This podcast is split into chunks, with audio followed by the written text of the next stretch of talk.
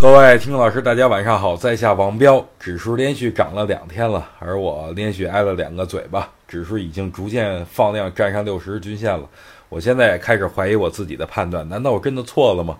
但事已至此的，我肯定不会再去追高买入的。我宁愿踏空不挣钱，也不愿意去追高挣风险较大的钱。而且我依然坚信，这个位置如果涨上去，时间肯定是不够的，即便是。涨了也得跌下来，所以我不如安心等待指数回调再进场，这样会比较坦然。不过有句话说得好，小赌怡情，大赌伤身。在最近的行情还算不错的情况下，小仓位玩玩是没什么太大问题的。在二零一七年，我们关注的板块还是比较多的，比如股权转让、供给侧改革、军工、环保、PPP 和超跌创业板里边具备成长性比较强的个股。这些板块完全可以贯穿整个二零一七年，所以如果指数真正按照我说的回调了，那便可以积极参与布局。